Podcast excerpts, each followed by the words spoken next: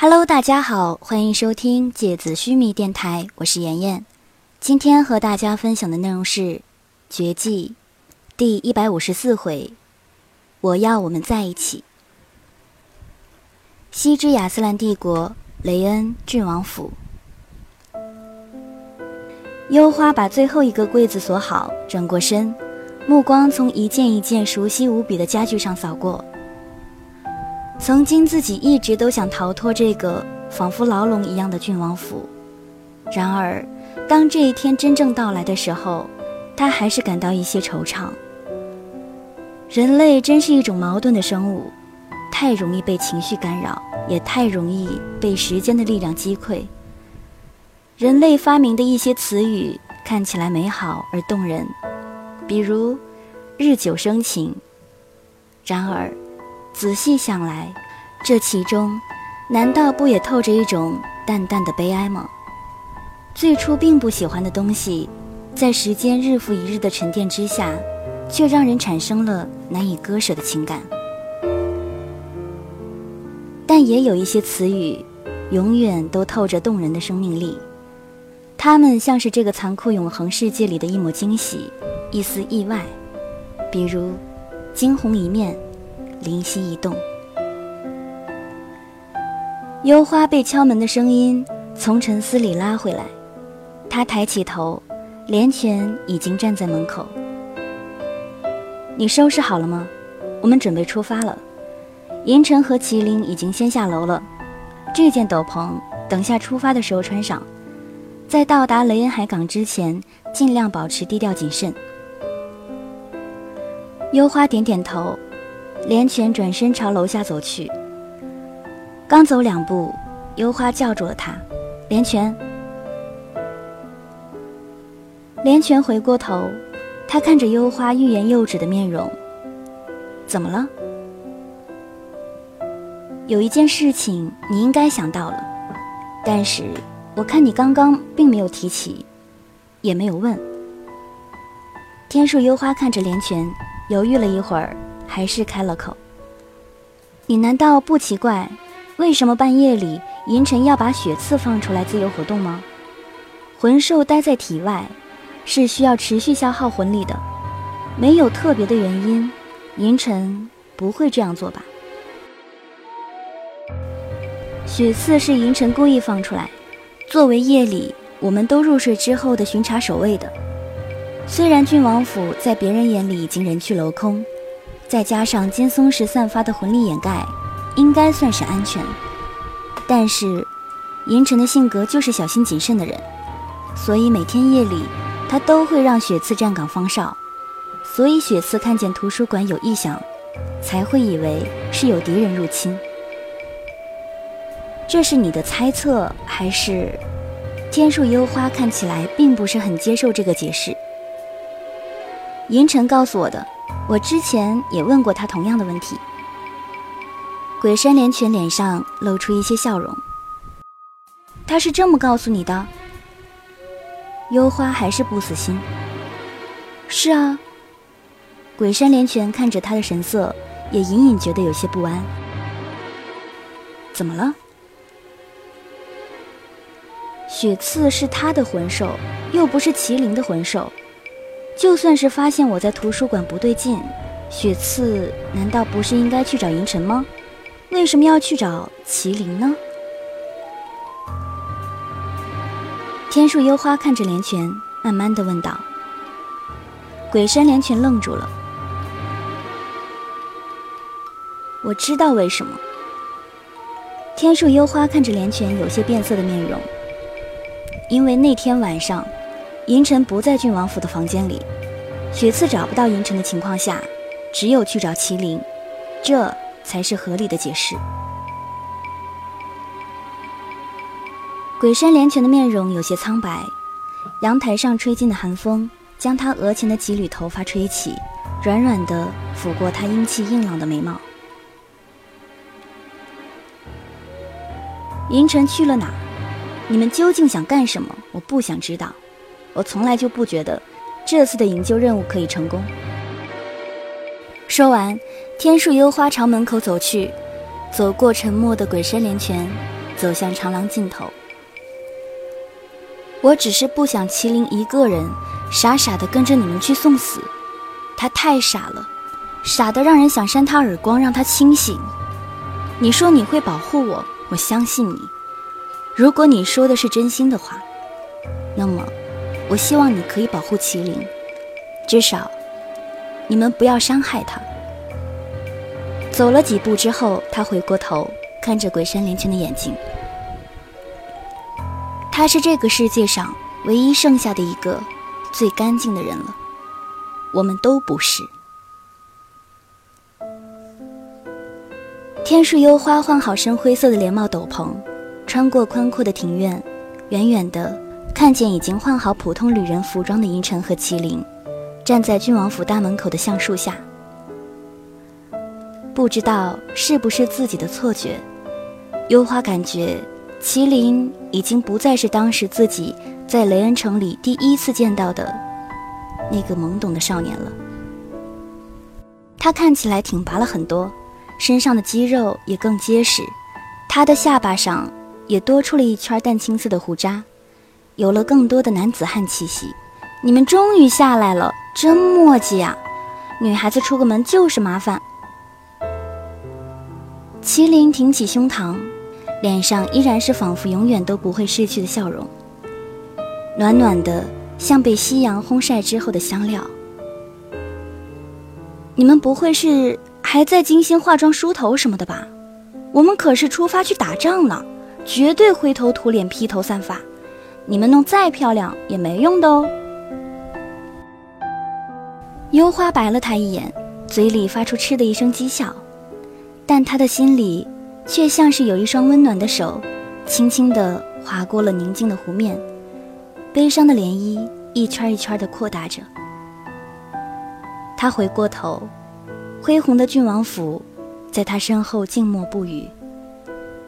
也许这一次离开之后，这座屹立了几百年的皇家殿堂，慢慢也会变成旷野里长满蒿草的废墟，没有人会再继续精心修剪。庭院里的枝桠，没有人会在月成节的时候，在所有走廊里挂起流光溢彩的花灯，没有人会在小心整理翻阅着图书馆里那些浩如烟海的卷宗。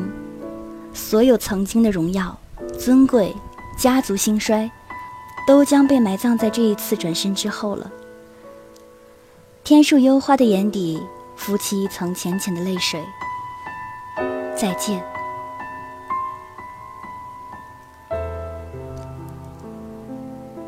西之亚斯兰帝国格兰尔特白银祭司房间，他们已经出发了，正步行前往雷恩的港口。抵达港口之后，他们会乘坐暗翅朝永生岛飞去。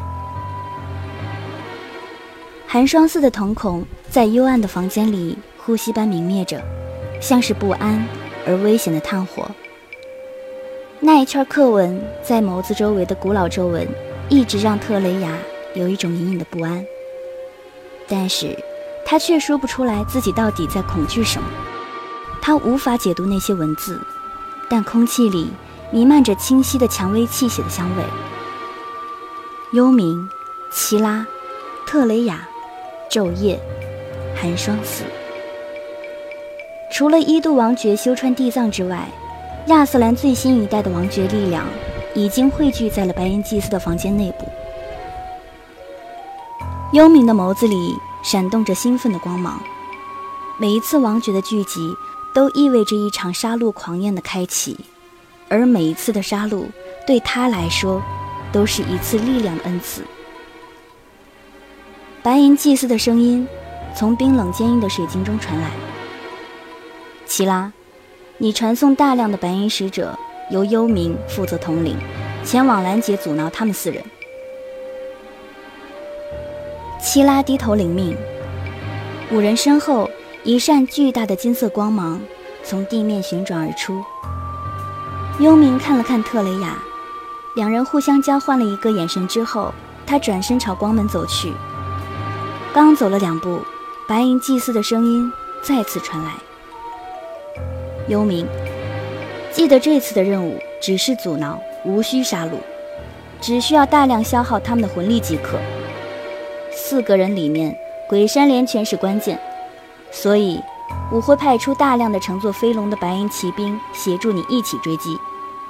鬼山连拳如果使用魂术催眠天赋控制飞龙，他的力量就会大幅耗尽。记住，只要达到这个目的即可。我会随时让奇拉制造返回的光阵，你看见光阵出现即可返回，切勿恋战。我有点不明白。幽冥停下脚步，转回身，飞快地看了一眼特雷雅，目光几乎没有停留地扫过他同样疑惑的面容，看向冷冷的水晶墙面。我们难道不是要阻止他们的营救计划吗？在人口密集的雷恩城公然战斗，王爵间彼此残杀，会引发百姓的剧烈不安，而且很容易被其他三个国家的潜伏监测者知晓亚瑟兰正在内乱。而且，在雷恩海港战斗，天地开阔，他们逃生也非常方便，没有百分百的把握，所以只需要大量削弱他们的力量，同时放他们安全进入魂种，然后。你迅速返回这里，和所有王爵会合，然后共同行动。囚禁之地，才是他们真正的葬身之所。白银祭司，特雷雅突然轻轻地接过他们的对话。这么复杂的行动，光靠七拉一个来进行中枢调度，很容易出错吧？我在想。是不是应该像我们四年前设下圈套猎杀吉尔加美什的时候一样，用三阴一线虫来同步我们所有人的听觉和对话呢？这样有任何的意外也比较好应付吧。虽然银尘他们几个的排名远在我们之下，但是毕竟鬼山连泉和银尘都不简单呢。不知道您觉得呢？三阴一线，呵呵。寒霜似轻蔑地笑了，他露出尖尖的牙齿，像是锐利的贝壳。那种笨拙愚蠢的东西，还有人会继续使用吗？声音是可以骗人的呀，特雷雅，你掌管天格情报系统这么多年，连这一点都意识不到吗？我可以对着你恶狠狠地说我要杀了你，我却可以拉着你的手，在你手心里迅速写下“快跑”两个字。不是吗？只有眼睛不会骗人的呀，放心好了，有我在，不用三阴一线，我也能同步协助你们所有人的视觉，让你们掌握所有必要的信息。特雷雅不再说话，他没法反驳。他抬起眼睛看向幽冥，幽冥看向他的目光里带着明确的询问。他知道，他在向他求助，他在等待他的判断和决定。然而，在七拉和寒霜寺的注视之下，他没有办法说出任何的暗示。更何况，旁边黑暗边缘还有一个一直沉默不语的昼夜。特雷雅觉得脚底坚硬的石板突然失去了支撑，整个人在无止境的下坠。他能够预感到不对劲，但是，他却说不出哪里不对。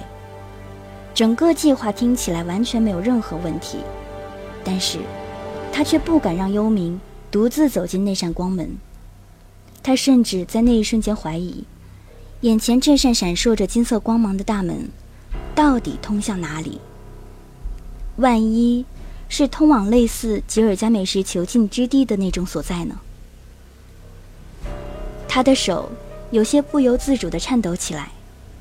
幽冥还在看着自己，他那么相信自己，一直以来他都如此信任自己的判断。在他眼里，任何时候他都能够游刃有余地解开各种复杂的迷局。然而，此刻，幽冥，你还有什么问题吗？白银祭司冰冷的声音再次响起：“幽冥看着希拉，他的面容依然淡然冷彻，仿佛世间的一切都和他没有关系。而他身边的寒霜寺，正露出少年无邪的笑容。他的牙齿尖尖的，看起来特别像年少的自己。他最后再次看向特雷雅，特雷雅的眼睛亮亮的，依然美艳而动人。他娇艳的嘴唇突然动了起来，他的声音甜甜的，听起来诱人极了。幽冥，你还不快去，迅速消耗完他们的魂力后，赶紧回来，我在这里等你。你可别让人家等太久啊，会失望的。幽冥心里绷紧的那根丝线突然松懈了力量，他脸上渐渐凝聚起来的杀戮。变成了他一贯的不羁。很快的，你别急。只要你说的，我就愿意相信，因为我能够活着从那里走出来，也是因为你。你从小就那么聪明，能够判断一切，看透一切。等我回来吧。说完，幽冥转身走进了那扇闪烁的光门。然而。他并没有看到身后特雷雅眼里再也控制不住的泪光。他唯一能做的，就是在幽冥走进光门之前，迅速地抛出了一根看不见的牵引线。他把自己的感知和幽冥牢牢地拴在了一起。光门消失在房间里面，特雷雅身体里面的魂力飞快地流逝着。我唯一能够做的。就是和你在一起，你别担心，不管你去了哪里，我都能找到你。好了，今天的节目到这里就要结束了，大家晚安。